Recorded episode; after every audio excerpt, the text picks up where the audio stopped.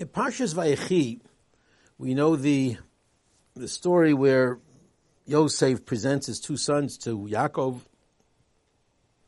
wants him to get a bracha from their grandfather uh, before he passes away.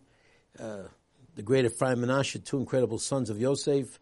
Ve'ene Yisrael, the pasuk says, Ve'ene Yisrael kovdim. He was already getting on in years. We know that um, Yaakov was at the end of his life, 147 years old.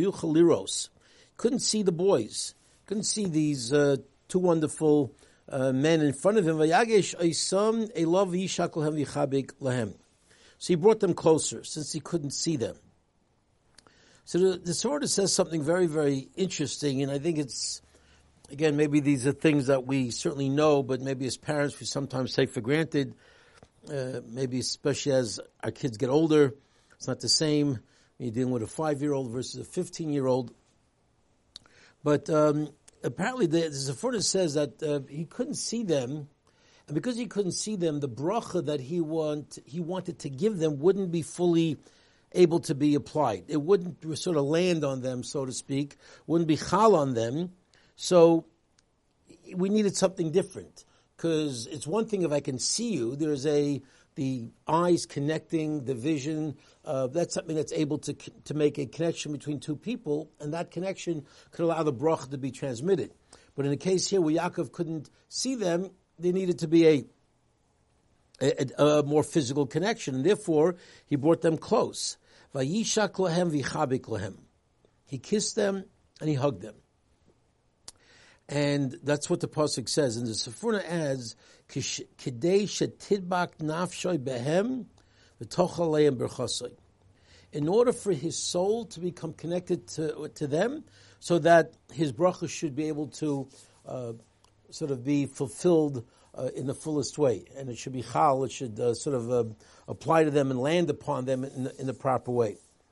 And you think this is really not necessary? You'd say, I mean the kind of love that Yaakov Avinu had for his uh, for his grandchildren. I mean, this was and these were two amazing young men, Ephraim and Menashe, growing up in Mitzrayim, everything that they represented. They, they were made into special shvatim, right? This was the famous HaMalach HaGoel see. Okay, this, he he knew who they were. He understood their greatness. At least, certainly, once it became clear and his spirit sort of came back to him, he knew exactly what he was dealing with. He knew Ephraim, he knew Menashe. But yet, the languages of the Sforno is very clear. For that connection to happen, that, that vekus benefesh, to be able to be at the ultimate level, should tidbak nafshay behem, He needed, it needed the physical connection, it needed the hug, it needed the kiss, it needed that manifestation not so much for the kids, which is certainly obviously very important, but just for, for me to feel that closeness to you. For my neshama to be clinging to you, I need to connect to you in a physical way. Sometimes as we get older, maybe certainly as there are maybe different tensions that come into a family dynamic, uh, it might not be so simple for a father or for a mother to have that chibuk and that have that nishuk and have that physical, that ability to physically connect in that positive way. Uh, it seems we have to fight that. It's pretty clear that for the for Yaakov's uh, tidbak nafshay, his dvekus hanefesh of of his connection to these two amazing uh, young, young people, needed to have the physical connection. It certainly would be fair to say that we need it as well.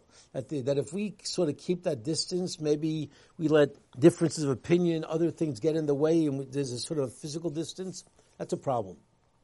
It's, something we have to fight and we have to almost overcome that by by making sure that obviously if we can avoid the negative feelings in a, in a relationship, that's obviously best. But even if they come in every once in a while, and there's some tension that can naturally happen between a parent and a child, we have to overcome it. We have to do the chibuk. We have to do the nishuk. We have to find the ability to physically connect to Bez Hashem that our dvekas and nefesh could be chal on our children. They should feel it.